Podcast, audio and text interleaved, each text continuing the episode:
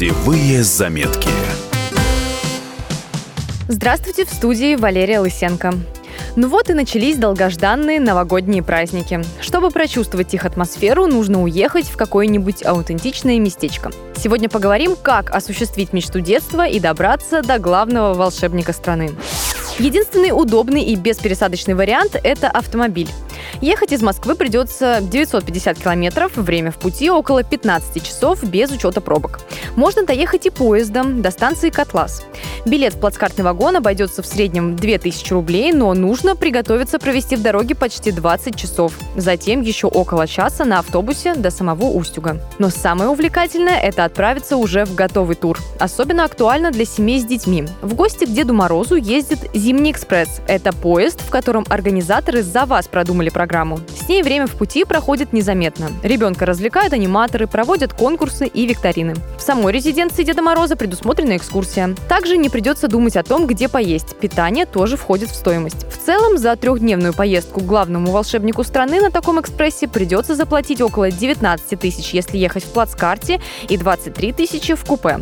Детский билет стоит дешевле. Чем младше ребенок, тем меньше стоимость.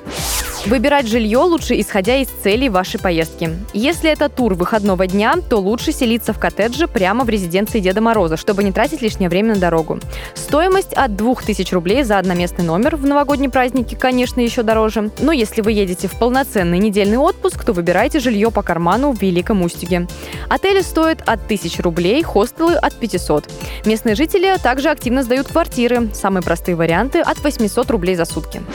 На саму резиденцию закладывайте не меньше дня, а лучше два, чтобы спокойно исследовать каждый уголок. Там вы сможете увидеть, как живет главный новогодний персонаж, сфотографироваться на фоне гигантского лаптя, отправить письмо ребенку с обратным адресом от Деда Мороза и согреться стопкой медового сбитня. Заранее советую позаботиться о питании. На территории резиденции, конечно, есть кафе, но зачастую они забронированы под групповых туристов. Поэтому лучше взять с собой термос с горячим чаем и бутерброды.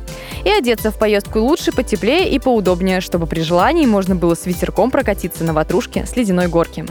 Ну и раз вы уже приехали в Великий Устюг, не упустите возможность посмотреть сам город. Выделите на него хотя бы день. Основные достопримечательности – это древние монастыри и храмы. Главный объект – это соборное дворище, которое находится на центральной площади. Также стоит посетить Дымковскую слободу и самый старый городской монастырь Михайло Архангельский.